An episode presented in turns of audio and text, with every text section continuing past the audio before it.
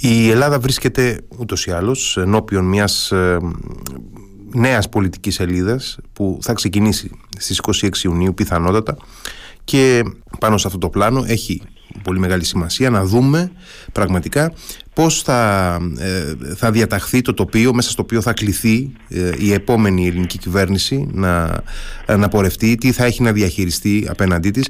Για να κάνουμε αυτή τη συζήτηση έχω έναν άνθρωπο πραγματικά που ε, έχει την ικανότητα να συνοψίζει αλλά και να αναλύει με εξαιρετικό τρόπο τα πολιτικά δεδομένα εντός και εκτός συνόρων. Έναν από τους πιο έμπειρους και πιο διορατικούς Έλληνες δημοσιογράφους κατά την άποψή μου και πολιτικούς αναλυτές, τον Αντώνη Παπαγιανίδη. Καλησπέρα κύριε Παπαγιανίδη. Πολύ καλησπέρα. Ευχαριστώ για τα ελαφρώς υπερβολικά καλά λόγια τα οποία είπατε. Να δούμε τι θα κάνουμε τώρα. ε, ευχαριστώ καταρχάς για το χρόνο σας. Να πω ότι. Εντάξει, δεν χρειάζεται να πω πολλά πράγματα γιατί είστε ε, πάρα πολύ γνωστός νομίζω στους ε, φίλους που μας ακούν ούτως ή άλλως.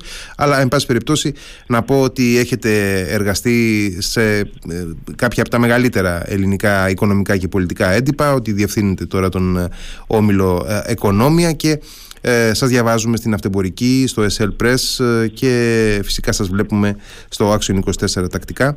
Κύριε Παπαγιαννίδη, να ξεκινήσω... Ήδη, ήδη, στο One, ναι. Α, και στο One. Λοιπόν, ε, να ξεκινήσω από μια ερώτηση που ε, εντάξει, αυτή την περίοδο κάνω γενικά σε όσους ε, εκτιμώ πάρα πολύ την άποψή τους και θέλω να μου πείτε, να ξεκινήσουμε από τα εσωτερικά μας, δηλαδή να μου πείτε τη δική σας εικόνα, την αποτύπωσή σας για το πώς διαμορφώνεται η, η πολιτική μας ζωή, δηλαδή το πολιτικό τοπίο, αυτός ο σεισμός που έγινε όπως τον απεκάλυψαν πολλοί στις 21 Μαΐου. Λοιπόν, πρώτον, οι εκφράσεις όπως σεισμός συνήθως είναι Αυτή τη φορά ήταν απόλυτα Είναι η δεύτερη φορά μετά τη μεταπολίτευση, μετά δηλαδή το 12, τις εκλογές του 12, που το πολιτικό τοπίο αλλάζει απόλυτα. Αφήνω κατά μέρος το πόσο άστοχες υπήρξαν οι προβλέψεις των δημοσκόπων και οι δικές μου, άρα δεν μπορώ να πω τίποτε για τους υπολείπους. Ε, αλλά υπάρχει μια θεμελιακή αλλαγή ε, η οποία δεν είναι ότι κινδυνεύει ένα μεγάλο κόμμα της προηγούμενης Βουλής ε, ο ΣΥΡΙΖΑ να έχει την τύχη ενός πολύ μεγάλου κόμματος πολύ προηγουμένων βουλών του ΠΑΣΟΚ δηλαδή να θρηματοποιηθεί χωρίς καλά καλά να καταλάβει τι του συμβαίνει. Και αυτή τη φορά δεν έχουμε την πελώρια κρίση των μνημονίων που διέλυσε το ΠΑΣΟΚ ε, αλλά έχουμε κάτι βαθύτερο, τολμώ να πω και βαρύτερο. Η Ελλάδα μετά τη δεκαετία του 20 υπήρξε μια χώρα που αν και κυβερνήθηκε συχνά από τη δεξιά ήταν μια χώρα κοινωνιολογικά κεντροαριστερή το οποίο ήταν κάτι αρκετά σημαντικό για το τι πολιτική ζωή είχαμε. Αν επαληθευτεί ακόμη και στο περίπου η ετοιμιγορία που ξεκίνησε το 19 και πάει να ολοκληρωθεί το 23 ε, με τη Νέα Δημοκρατία στο 40% περίπου άντε να πάρει λίγο, άντε να χάσει λίγο πάντως στο 40% και με μια πανσπερμία δεξιών μικρών κομμάτων να ετοιμάζονται να στοιχηθούν δεξιά της ε, και κομμάτι του παλαιού Πασόκ να γέρνει κεντροδεξιά μάλλον παρά κεντροαριστερά θα πει ότι έχουμε μια σημαντική μα πολύ σημαντική αλλαγή. Πώς θα διαχειριστεί ο πολιτικός κόσμος είναι ένα θέμα για να είμαι απόλυτα ειλικρινής δεν με ενδιαφέρει τόσο πώς θα ξαναστοιχηθεί κοινωνικά η Ελλάδα είναι πολύ πιο σημαντικο Πιστεύετε ότι υπάρχει ε, αυτό το φαινόμενο, ότι βλέπουμε μία μετατόπιση, ας το πούμε έτσι, προς τα δεξιά. Είναι, είναι απότοκο, ε, ίσως δευτερογενές απότοκο της ε, οικονομικής κρίσης και όσων περάσαμε με τα μνημόνια, τα δημοψηφίσματα κλπ. Αυτό; Θα μπορούσατε να με ρωτήσετε επίσης κατά πόσο είναι κάτι που ακολουθεί την γενική μεγάλη κίνηση στην, ε, στην Ευρώπη. Στην Ευρώπη. Η ελλαδα για καλό ή για κακό ε, μιμείται, ακολουθεί κάποιοι θα έλεγαν πυθικίζει την ευρωπη Αυτή τη στιγμή στη Γερμανία πρώτο κόμμα είναι η Μεγάλη Χριστιανοδημοκρατία. Δεύτερο κόμμα κοντεύει να γίνει ή έγινε ήδη η, η, η, η δεξιοδεξιά εγώ δεν θα πω νεοναζιστική δεξιά, αλλά παρόλα αυτά η ΑΕΦΔ τρίτο κόμμα πάνε να γίνουν οι, οι, οι πρασινοι και προς το τέταρτο ή αντίστροφα τέταρτο και τρίτο ε, οι σοσιαλδημοκράτες. Αυτά είναι βαθιά πράγματα, ενώ αυτό που συνέβη στην Ιταλία όπου γνωρίζαμε ότι θα έχουμε μια ακροδεξιά κυρία Μελώνη, Τζόρτζια, Μελώνη, ε, ανακαλύψαμε μετά σε δύο, δύο εβδομάδες μόλις βγήκε ο διεθνής τύπος την ονόμασε και δεν κοιτάω καν στη Γαλλία που είναι προσφυλής την υπόθεση Λεπέν να, να επίκειται ενδεχομένως η ανάρρηση στην εξουσία. Αυτό λοιπόν το μεγάλο πράγμα που συμβαίνει στην Ευρώπη μπορεί να επηρεάζει και την Ελλάδα. Όμως πιστεύω ότι ούτε αυτή είναι η απάντηση, ούτε ότι η, η, η οικονομική δοκιμασία που πέρασε η Ελλάδα έφερε την δεξιά στροφή.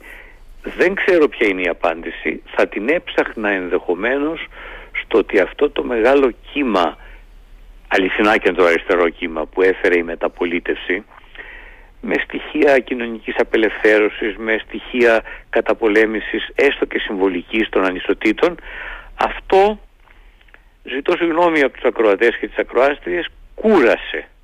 Αυτό δηλαδή το ζωηρό που έζησε η Ελλάδα τη δεκαετία του 70, του 80, άιδε και του 90, που στην ουσία τι ήτανε, ήταν ο Μάης του 68 μεταφερμένος μετά από μια ελληνική χούντα στην ελληνική πραγματικότητα καθυστερημένος και καταπιεσμένος Μάης του 68 της απελευθέρωσης ε, κούρασε.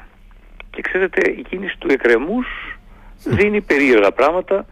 Νομίζω ότι τα ζούμε τώρα και μακάρι να μην φέρει δυσάρεστες εκπλήξεις. Αν με ρωτήσετε τι εννοώ δυσάρεστες εκπλήξεις θα σας το πω, αλλιώς το αφήνω να κρέμεται. Ε, ναι, οπωσδήποτε θα ήθελα να, να μου πείτε, γιατί το, είναι, είναι πάρα πολύ τριγκαδόρικο καταρχάς να το αφήσω έτσι να περάσει. Ε, ε, οπωσδήποτε θέλω να μου πείτε τι εννοείται ε, δυσάρεστες εκπλήξεις και να κάνω και ένα δικό μου σχόλιο έτσι, για να κλείσουμε αυτόν τον, mm. τον αρχικό κύκλο. Ε, και να πω ότι έτσι όπως διαγραφείτε το, το τοπίο και τη δεξιά στροφή όπως τη χαρακτηρίσατε, τότε θα μπορούσαμε να πούμε ότι από αυτή την άποψη είμαστε και μάλλον τυχεροί εντός ή εκτός εισαγωγικών, θα μου πείτε εσείς, ε, ότι στο, στο τιμόνι αυτής της ε, δεξιά στροφή βρίσκεται ο Κυριάκος, ο Κυριάκος Μητσοτάκης ένας πολιτικός που εντάξει όπως και να έχει δεν μπορεί να πούμε ότι είναι ο πιο δεξιός που μπορεί. Εδώ έχετε δίκιο και θα πω ότι μη, μη συμπαθώντας ιδιαίτερα τη φιγούρα του Κυριάκου ε, πάντοτε όταν μιλάω για το Μητσοτάκη σπέβδω να πω από την αρχή ότι είναι ένας από τους τέσσερις ήδη πέντε Έλληνες πολιτικούς μεταπολίτευσης που ο κόσμος αποφάσισε μόνος του να τον αποκαλεί με το μικρό του όνομα. Οι άλλοι είναι ο Ανδρέας, η Μελίνα, η Ντόρα, τώρα, τώρα τελευταία είναι και η Ζωή, η Ζωή Κωνσταντοπούλου. Τον Κυριάκο, πολύ πρωτού γίνει κεντρικός πόλος της πολιτικής ζωής, ο κόσμος τον έλεγε με το μικρό του όνομα, ενώ ποτέ δεν ακούσαμε να λέει τον Αλέξη Τύπρα ο Αλέξης. Πολλού είχε και δει, τον, τον Μητσοτάκη Κώστα. Το, ε, εντάξει. Αυτό σημαίνει ότι έχει κάτι το ιδιαίτερο. Είπα πριν ότι δεν συμπαθώ τη φιγούρα του ιδιαίτερα γιατί έχει κάτι το οποίο θα το έλεγα άρχουμε από πάνω προς τα κάτω. Ένα είδος δηλαδή κοινωνιολογικής επιβολής το οποίο σε ένα λαό σαν τον ελληνικό όπως τον έχω ζήσει 70 χρόνια ήδη πάντως ξέρω 58 χρόνια σαν αντιλαμβανόμενος στα πολιτικά τον είχα γνωρίσει να μην του αρέσουν πολύ οι άρχοντες που άρχουν ως άρχοντες. Επισημαίνω ότι ο Κωνσταντίνος Καραμαλής ήταν ένας πάρα πολύ έντονος άρχον. Ποτέ δεν, ήταν, δεν προσπαθούσε να δείξει ότι είναι από πάνω ο Κωνσταντίνος Μητσοτάκης, Μητσοτάκης ε, ε, που είχε και ένα πατερναλιστικό παρελθόν. Ε, όταν πήγαινε στην Κρήτη, το έχω δει το φαινόμενο, του φιλούσαν το χέρι οι άνθρωποι. Ποτέ δεν ήταν από πάνω. Ο δε Κώστας Σιμίτης ε, με τίποτα δεν θα διανοεί το να το παίζει ε, ηγέτης να επικαλείται την ηγετικότητα. Όμως ο Μητσοτάκης έχετε δίκιο σε αυτό ε, δεξιός υπό την παραδοσιακή έννοια της δεξιάς, της δεξάς όπως θα λέγει ο Κώστας Σιμίτης μιας και τον ανέφερα, δεν φαινόταν να είναι. Τώρα αυτά τα τελευταία περίεργα πράγματα που συμβαίνουν με αφορμή, αφορμή επαναλαμβάνω, και με αφροσύνη με αντικείμενο την ε, μειονότητα επάνω στη Θράκη με κάνουν να αισθάνομαι λίγο αμήχανος όπως αμήχανος αισθανόμουν και όταν είχε υπάρξει η υπόθεση του Μακεδονικού όπου τον είχα ρωτήσει τον Κυριάκο σε, σε τηλεοπτική συζήτηση ότι κύριε Μητσοτάκη πείτε μου κάτι εγώ αν αυτή τη στιγμή πω ότι δεν είναι μία και, μία και ελληνική Μακεδονία αλλά ότι υπάρχει αυτή η Βόρεια Μακεδονία που τώρα ψηφίστηκε. Ε, θα με ακούσετε ως μειοδότη ή όχι; Και με καθησύχασε ότι μόνο ότι τότε η Νέα Δημοκρατία έλεγε αρκετά αυστηρά εναντίον της Συμφωνίας των Πρεσπών και η Συμφωνία των Πρεσπών θα ισχύσει και ίσχυσε και ότι μπορώ να είμαι ήσυχος ότι είμαι ένας Έλληνας πολίτης. Τελεία. Αυτό το τελευταίο λοιπόν με την υπόθεση της μειονότητας οι εκφράσεις που χρησιμοποιούνται και δεν αποκηρύσσονται από τον Κυριάκο με κάνουν λιγάκι να παραξενεύομαι. Πάντως η αλήθεια είναι ότι αν και θεωρείται νεοφιλελεύθερος, ακραίος φιλελεύθερος κτλ δεν αποδείχθηκε στα οικονομικα κάτι τέτοιο. Και αν σβήσει κανείς αυτό με τη μειονότητα, α, ναι, αν σβήσει και το άλλο με την υπόθεση των παρακολουθήσεων που δεν ήταν όμορφη, καθόλου ε, δεν θα τον έλεγε δεξιό-δεξιό. Άρα, άρα ε, ο φόβος μου, για να πάω στην άλλη πλευρά, και μιας και μου είπατε να το απαντήσω, ναι, ναι. ο οποίος ποιος είναι, ε, όταν ο Κωνσταντίνος Καραμανής ανέλαβε την, την ΕΡΕ του να την κάνει νέα δημοκρατία του πήρε μια μεγάλη ιστορική απόφαση να ενσωματώσει να μην κλωτσίσει έξω τα ακροδεξιά στοιχεία τα οποία κάθε κοινωνία να τα φιλοξενήσει και να τα ενσωματώσει και δεν μιλώ μόνο για την αβασιλοφροσύνη μιλώ και για τους ανθρώπους που κατά μεγάλο ποσοστό είχαν ανεχθεί συν τη Χούντα. Αν, έχουμε συν θα πει ότι ε, δεν είμαι και πολύ εξεγερμένος, ε, το πολύ πολύ να γκρινιάζω. Αυτό ήταν μια κίνηση η οποία έδειξε ότι ήταν σοφή, καθώς και το γεγονός ότι και ο Ανδρέας σε συμφωνία με τον Καραμαλή δέχθηκε να περιμαζεύει στοιχεία που δεν ανήκαν πάντως στην πρώτη φάση του Πασόκ, του ριζοσπαστικού Πασόκ, στη λογική ενός σοσιαλιστικού κόμματος, έκανε καλό. Η τωρινή Νέα Δημοκρατία λέγεται ακόμα ε, όχι μόνο επειδή έχει υψηλούς τενόρους από τον Λάος που ήταν ένα ακραία δεξιό κόμμα αλλά τρίβεται και προς την ακροδεξιά πλευρά και καμιά φορά συνθηματολογικά επηρεάζεται από αυτήν με κάνει να σκέφτομαι πώς θα λειτουργήσει η φαίνεται πλέον κυρίαρχη δεξιά στην επόμενη δεκαετία ή εικοσαετία. Να, να πάμε τώρα σε ένα επόμενο, να ανοίξουμε λίγο σε πιο διεθνείς ε, διαστάσεις τη συζήτηση. Αναφέρατε ήδη τα ευρωπαϊκά πολιτικά παραδείγματα και ας ξεκινήσουμε αυτό, από τον ευρωπαϊκό κύκλο, από την Ευρωπαϊκή Ένωση που έχω την, ε, την εντύπωση ότι ναι μεν έχει αποσοβήσει τους μεγάλους κλειδονισμούς που γνωρίσαμε τα τελευταία 12 χρόνια εν πάση περιπτώσει ναι, ναι. Με, τη, με τη μεσονομική κρίση. Αλλά ε, εξακολουθεί να βρίσκεται σε μια κρίση ταυτότητας. Ε, δεν μπορεί να αποφασίσει ακριβώς τι πρέπει να κάνει απέναντι στην Ουκρανική κρίση για παράδειγμα τι πρέπει να κάνει για να οριμάσει πολιτικά στο διεθνές πεδίο. Ε, και αναρωτιέμαι και ε, για την, για την Ελλάδα, δηλαδή αναρωτιέμαι αφενός για το μέλλον της Ευρωπαϊκής Ένωσης, γιατί είναι κάτι που πρέπει να μας απασχολεί και αφετέρου και για τη θέση της Ελλάδας μέσα στην Ευρωπαϊκή Ένωση, γιατί ε, βλέπουμε την Ελλάδα τα τελευταία χρόνια έχοντας ανακάμψει από την κρίση να διεκδικεί και ένα κάπως πιο ε, ανανεωμένο και ε, αναβαθμισμένο προφίλ ευρωπαϊκά. Ασφαλώς. Και τα δύο τα οποία φέρετε είναι εξαιρετικά σημαντικά. Το ένα είναι πού πάει η Ευρώπη. Ε, θα πω με την λαϊκή έκφραση μακάρι να ξέρω, μακάρι να ξέρατε, μακάρι να ξέραμε. Ε, αλλά πάντως με τη στρατηγική αυτονομία την οποία κάποια στιγμή λάνσταρε ο καλός μας φίλος ο Εμμανουέλ Μακρό δεν φαίνεται να οριμάζει προς αυτή την κατεύθυνση. Στο Ουκρανικό γίνεται, κάτσε να το πούμε ευγενικά, θεραπενής των Ηνωμένων Πολιτειών θα μου πεις όταν το πράγμα βαραίνει τι κάνει κάποιος ο οποίος δεν έχει πολιτική, διεθνοπολιτική οντότητα αλλά μόνον ήπια ισχύ γιατί η Ευρώπη, η Ευρωπαϊκή Ένωση δεν έχει έχει κράτη που έχουν και πάλι και η Γερμανία δεν διεθνοπολιτικά δεν κατάφερε να αποκτήσει βηματισμό. Ακριβώς.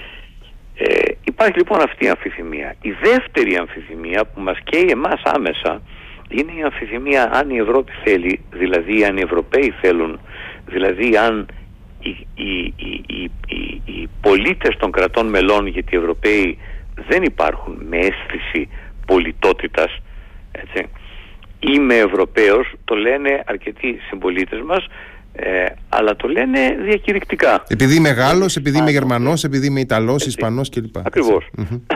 αλλά ε, αυτή τη στιγμή υπάρχει μια ροπή προς την Ευρώπη κάστρο, Ευρώπη φρούριο.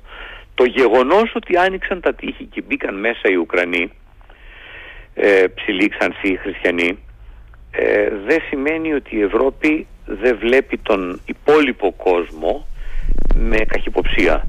Και οι Ουκρανοί ήταν διοκόμενοι μετά από μια εισβολή ενός κόσμου, μιας χώρας που για πολλές ευρωπαϊκές χώρες, τις ανατολικές, υπήρξε κάποτε επιθετική, κυρίαρχη, καταπιεστική τη Σοβιετική Ένωση που ήδη είναι η ρωσια Οπότε γι' αυτό αμβλήθηκα τα αντιμεταναστευτικά. Όμως τα επόμενα 10, 20, 30, 40 χρόνια η Ευρώπη επειδή είναι πλούσια, επειδή είναι ή ελπίζει να παραμείνει ειρηνική, θα είναι μαγνήτης.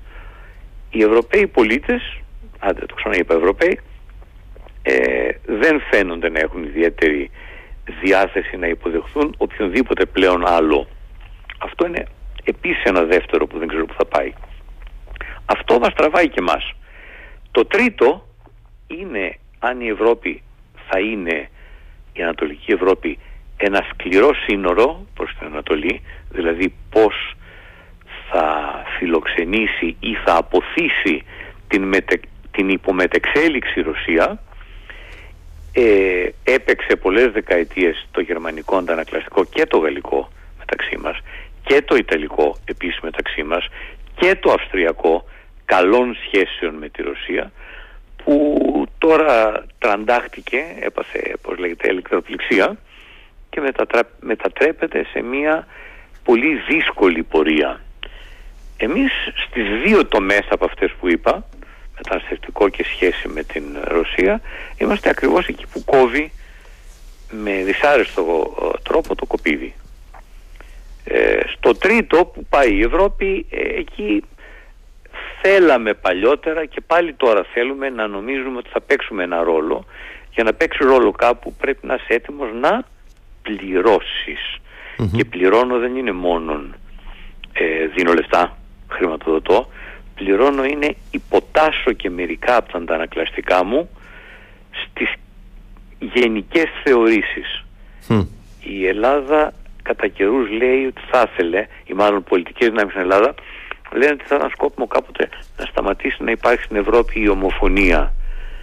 Ε, αυτό είναι μια βαθύτερα ευρωπαϊκή στάση. Και μετά βρισκόμαστε με το μακεδονικό. Άιντε αυτό το λύσαμε. Μετά βρισκόμαστε με τα 10 μίλια ένα αέριο χώρο, 6 χωρικά ύδατα, ε, σχέση με την Τουρκία, διάφορα πράγματα στα οποία η ομοφωνία είναι χρήσιμη. Πού θα πάμε, θα δούμε. Ε... Βλέπετε δεν έχω ιδιαίτερο ενθουσιασμό γιατί βλέπω λιγάκι πιο μακριά από μεθαύριο. Ναι, ναι, όχι, είναι, είναι πολύ χρήσιμες επισημάνσεις αυτές που κάνετε και νομίζω ότι τις κάνετε βέβαια με έναν τρόπο που αφήνουν περιθώριο για πολλή συζήτηση, ε, συζήτηση η οποία φοβάμαι ότι εκφεύγει των ορίων του χρόνου που έχουμε στη ε, διάθεσή μας. Χρόνος, Αλλά, ε, εν πάση περιπτώσει, είναι πάρα πολύ χρήσιμο το γεγονός ότι οριοθετείτε ε, τα, τις δυνατότητες που υπάρχουν πραγματικά και είναι, είναι επίσης πολύ χρήσιμο και δεν το κάνουμε πολύ συχνά ε, να βάζουμε ε, τα όρια και τα δικά μας μέσα στο παιχνίδι αυτό δηλαδή ναι. ε, ότι ναι βέβαια η Ελλάδα είναι μια χώρα που αν τη δούμε συγκριτικά με τις υπόλοιπες ευρωπαϊκές έχει υψηλό αμυντικό προπολογισμό έχει μια δυνατότητα δικτύωσης στην Εγγύης Ανατολή κλπ έχει δηλαδή δυνατότητες να παίξει ένα ρόλο ακριβώς όπως το σκιαγραφίσατε στην κατεύθυνση αυτή της ενδυνάμωσης της διεθνούς πολιτικής θέσης της Ευρωπαϊκής Ένωσης αλλά ε, απ' την άλλη είναι και μια χώρα η οποία θα πρέπει να ξέρει ε, πού, πού θα βάλει τον, τον πύχη, πόσο θα πλώνει τον τραχανά της δηλαδή διεθνώς προκειμένου να, να, να μπορεί να είναι συμβατή η εξωτερική της πολιτική με την ευρωπαϊκή διεθνή πολιτική.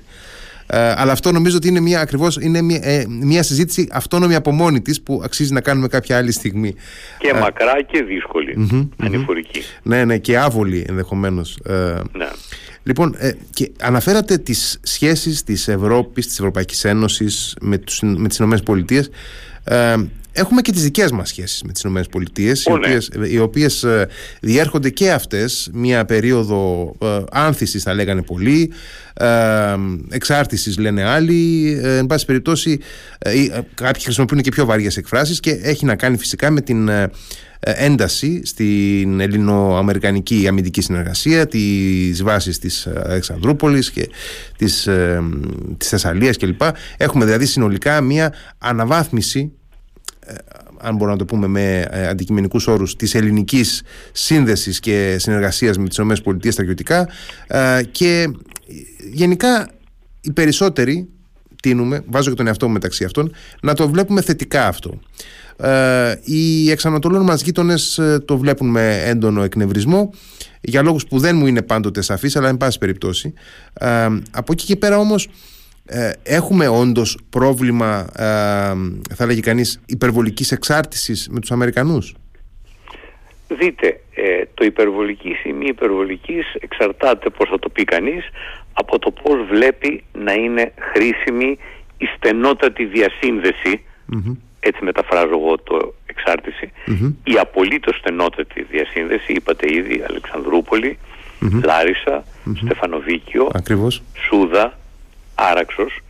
Ε, ποτέ η Ελλάδα δεν είχε διανοηθεί να βρεθεί σε μια τέτοια στενή σχέση με τις Ηνωμένες Πολιτείες δίνοντας ε, δικαίωμα δραστηριοτήτων.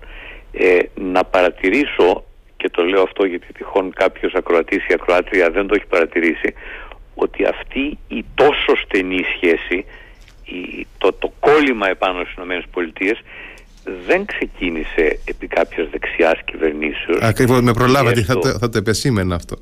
Έτσι, αλλά ξεκίνησε με υπουργό αμήνης, Θεούλη μου, τον Πάνο Καμένο.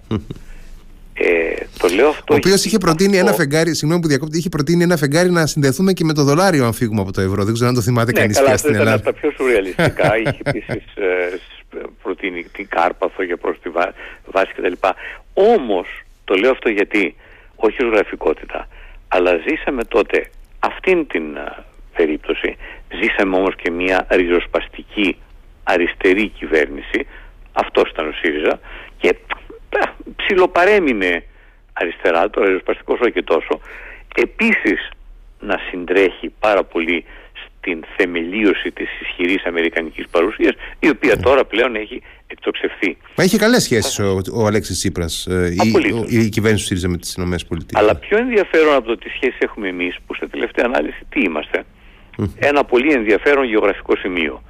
Ε, είμαι απόλυτα βέβαιος ότι αν πάτε σε, ακόμη και σε μητροπολιτικά κέντρα των ΗΠΑ και πείτε Γκρίς θα σου πούνε Μικόνος Μικόνος. Ε, το πολύ πολύ να σου πούνε Σαντορίνη ε, οι ψηφοφόροι οι Αμερικανοί έτσι. Ναι. Αλλά ε, ο Αμερικανός Πρέβης, Ελληνοαμερικανός, αλλά ο Τζορτ Τσούνης πριν από λίγες εβδομάδες στους Δελφούς ε, με είχε εντυπωσιάσει, είπε πάρα πολύ, πάρα πολύ ενδιαφέροντα και σημαντικά πράγματα αλλά το πιο ενδιαφέρον για μένα είναι ότι είπε κάποια στιγμή ότι οι ΗΠΑ, η κυβέρνηση των ΗΠΑ, η administration, έχει λαμπρές, δεν θυμάμαι ακριβώς τη διατύπωση, σχέσεις με την ελληνική κυβέρνηση. Και όλοι χαμογέλασαν, α, εντάξει, αυτονόητο, είναι πρέσβης, είναι, mm-hmm. θα πει μια καλή λέξη για την κυβέρνηση. Ο Τσόνης κράτησε λίγο τη φωνή του και συνέχισε. Πρέπει όμως να σας πω ότι η Αμερικανική κυβέρνηση είχε εξίσου λαμπρές ή αντίστοιχα λαμπρές σχέσεις και με την προηγούμενη κυβέρνηση. Το κοινό των Δελφών που δεν είναι έτσι ιδιαίτερα κοντινό στον ΣΥΡΙΖΑ ανακάθισε λέγοντας τη λίτουτος. Ο Τσούνης ξανασταμάτησε λίγο και συνέχισε και μπορώ να σας διαβεβαιώσω ότι και μετά τις εκλογές θα είναι πριν τις προηγούμενες εκλογές η Αμερικανική κυβέρνηση θα έχει το ίδιο λαμπρές σχέσεις με όποια κυβέρνηση προκύψει από την κάλπη τη δική σας.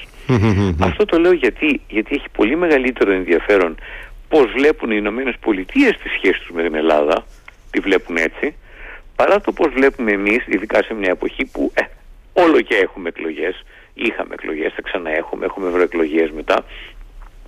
Γιατί τι σημαίνει για μένα αυτό, ότι όπως είπατε νωρίτερα, ε, βάλτε και τον εαυτό σας μέσα, η πλειοψηφία στην Ελλάδα πλέον, συμφωνώ ότι είναι η πλειοψηφία πλέον, η οποία κάποτε είπατε ήταν βαθύτατα αντιαμερικανική και πάντως διστακτική έναντι των Αμερικανών, ακόμη και όταν έβησε να είναι αντιαμερικανική, ε, με τη γραφικότητα του να γίνεται η πορεία του Πολυτεχνείου προς την Αμερικανική Πρεσβεία ναι. τη στιγμή που ανοίγανε βάσεις και βάσεις και βάσεις και λέγαμε ε, για τους Αμερικανούς ρε παιδιά μπορούν να πάρουν κανένα τηλέφωνο τους Ευρωπαίους να μας πετάξουν έξω από το ευρώ ε, αλλά αυτή είναι η παρολογισμή ενός λαού ο οποίος έχει ζήσει χιλιετίες και ε, την, έχει, την, την έχουμε την ιδιορυθμία μας. Οπότε για μένα είναι μια σταθερά αυτή η σύνδεση με τους Αμερικανούς. Πού θα το πάνε οι Αμερικανοί την νέα αντιπαλότητα όχι με τη Ρωσία μόνον με τη Ρωσία και την Κίνα με τον παγκόσμιο νότο εμείς είμαστε διατεθειμένοι να ακολουθήσουμε σε όλα αυτά. Αυτά είναι ερωτήματα επίσης για μια άλλη μακρά συζήτηση. Και με ανησυχία δεν θα πω τρόμο με ανησυχία βλέπω ότι αυτά δεν τα πολύ θέτουμε στη δημόσια συζήτηση όπως και είναι. Στην πολιτική συζήτηση δε άσε καλύτερα. Ναι καλά, το, αυτό είναι και, αυτό είναι ένα θέμα από μόνο του, το, το, τι συζητείτε προεκλογικά και γενικά στην, ε, στη δημόσια συζήτηση και στον πολιτικό διάλογο, αλλά εν πάση περιπτώσει. Ε, και ε, μιας και πιάσαμε και τους Αμερικανούς ε, και τις ε, σχέσεις μας και αναφερθήκαμε έτσι, ε, ανέφερα ακροθυγός και τους Τούρκους. Να πούμε μια κουβέντα για την επανεκλογή Ερντογάν στην Τουρκία. Το επόμενο δηλαδή το τοπίο, το τοπίο στις ελληνοτουρκικές σχέσεις ναι. και την, την επόμενη φάση Ερντογάν. Γιατί έχω την εντύπωση ότι και ο Ερντογάν είναι ένας ηγέτης ο οποίος έχει τις δικές του φάσεις. Έχει τις δικές του φάσεις τις οποίες δεν διστάζει να εναλλάσει ε, η, η απλοϊκή και όταν λέω απλοϊκή δεν μιλάω για ελληνικά μέσα ενημέρωσης στην ελληνική κοινή γνώμη. Και η ευρωπαϊκή είχε βγει ο Economist με ένα εξώφυλλο το οποίο έλεγε άντε να απαλλαγούμε τον Ερντοάν ε, και το μεθεπόμενο εξώφυλλο πήγαινε να μαζέψει λιγάκι.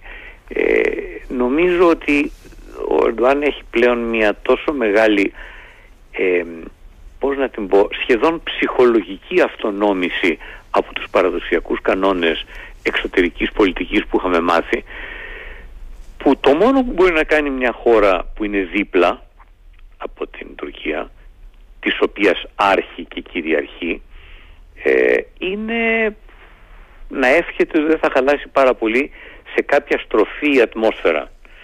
Ε, όταν ε, επανεξελέγει θα σπέσω να πω γιατί πρέπει να είμαστε με ανοιχτά χαρτιά ότι εγώ ήλπιζα ότι θα βγει η πολύ επικίνδυνη για την Ελλάδα αλλά πιο ευρωστραφης και πιο δυτικοστραφής περίεργη εκείνη η συμμαχία η οποία είχε μέσα πολλούς κινδύνους. Δεν ξεχνάμε ότι ο, ο, ο Μπουλέν Ρετζεβίτ ε, σοσιαλδημοκράτης και μαλιστης ήταν και ποιητής ήταν ο άνθρωπος ο οποίος έκανε τον ντου στην Κύπρο τον Ατήλα βέβαια και, και κατέσφαξε στον Ατήλα 2 μεταξύ Ατήλα και 1 και Ατήλα 2 αρκετούς ε, ανθρώπους και έχουμε και αγνοωμένους ακόμα για τους οποίους ποτέ δεν έγινε αληθινή συζήτηση ε, άρα η Τουρκία δεν μπορούσε να πει στο Ερντοάν ή οι κεμαλιστές ή πάντως οι άλλοι αλλά εγώ προσωπικά θα προτιμούσα περισσότερο μια δυτικόστροφη, δυτικότροπη κυβέρνηση. Το ζήτημα είναι άλλο. Ότι ο Ερντογάν κάθε τρεις μέρες όχι αλλάζει γνώμη, ούτε είναι παλαβός. Αλλάζει τακτική σε μια βαθύτερη πορεία την οποία να ακολουθεί.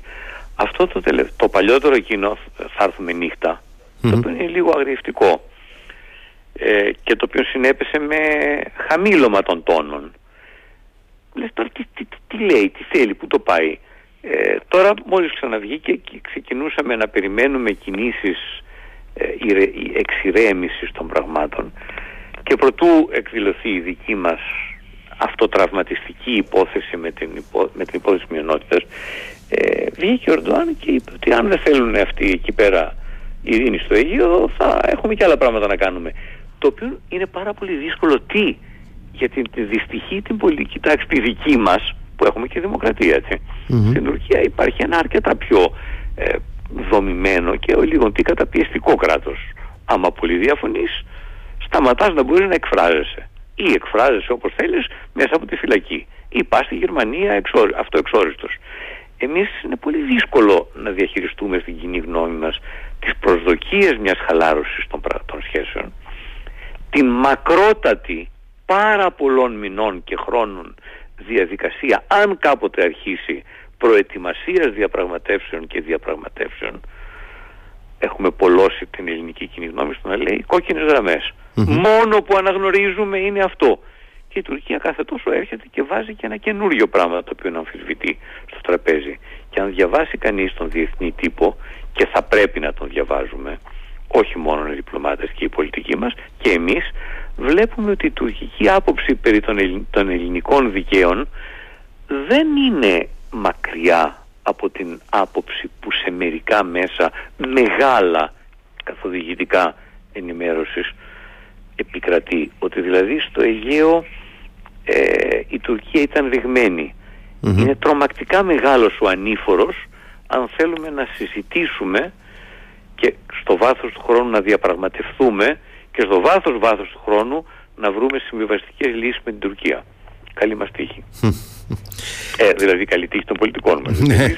Ε, το, και, και, και, και, όλων μας μαζί ε, ίσως. Ε, αλλά ωραία, κλείνοντας ε, έχουμε δύο λεπτά ε, και, ναι, ναι. και πριν σας ευχαριστήσω ε, θα ήθελα πραγματικά τηλεγραφικά όσο είναι δυνατόν ξέρω ότι είναι πάρα πολύ δύσκολο να, να μου πείτε το μεγαλύτερο, τη μεγαλύτερη ανησυχία, το μεγαλύτερο κίνδυνο που βλέπετε στο οικονομικό πεδίο για την επόμενη κυβέρνηση; Στο, ο μεγαλύτερος κίνδυνος και αυτή είναι η βασική δουλειά μου οπότε θα μπορούσα να μιλήσω για μισή ώρα και για μία είναι να επαναπαυθούμε και να πιστέψουμε την επικρατούσα όχι μόνο στην κυβέρνηση και στην κοινή γνώμη ε, αίσθηση ότι άντε αυτό ήταν, τελειώσαμε.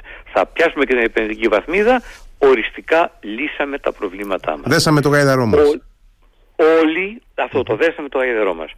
Ο Σάνο Γάιδρος, συμπαθής κατά τα άλλα, εμείς είμαστε ο Γάιδρος, έτσι, ο ελληνικός λαός, ε, είναι λιτός, κλωτσάει και το πότε θα κλωτσίσει, ε, θα μας κλωτσίσει η πραγματικότητα είναι θέμα χρόνου γιατί η ελληνική οικονομία παραμένει σε πολύ δύσκολη πορεία. Περνάμε μια εξαιρετικά ευχάριστη φάση. Δεν θα διαρκέσει για πάντα αν τη διαχειριστούμε, δηλαδή αν τη διαχειριστούμε η πολιτική μας και εμείς τους απαιτήσουμε να τη διαχειριστούν με δημοφιλή τρόπο, θα τρακάρουμε άσχημα. Αυτό αξίζει πραγματικά να το κρατήσουμε ως ε, σημείωση, όχι υποσημείωση, σημείωση με έντονα γράμματα. Κύριε Παπαγιαννίδη, σας ευχαριστώ πάρα πολύ για αυτή την καλά. συζήτηση που είχαμε. Ελπίζω και... να μην σας μαύρισα τελείως την Όχι, όχι καθόλου. Ό,τι μπορούσα για να είμαι ο εαυτός ε, Ήταν εξαιρετική συζήτηση και ελπίζω να σας έχουμε μαζί μας εδώ στο Radio Me και για ένα σχόλιο το βράδυ των, των εκλογών. Θα... Να είστε καλά, ούτως ή άλλως η εκλογική βραδιά θα είναι πολύ ενδιαφέρον. Ναι, ναι. Να είστε καλά, καλό βράδυ. Ευχαριστώ πολύ.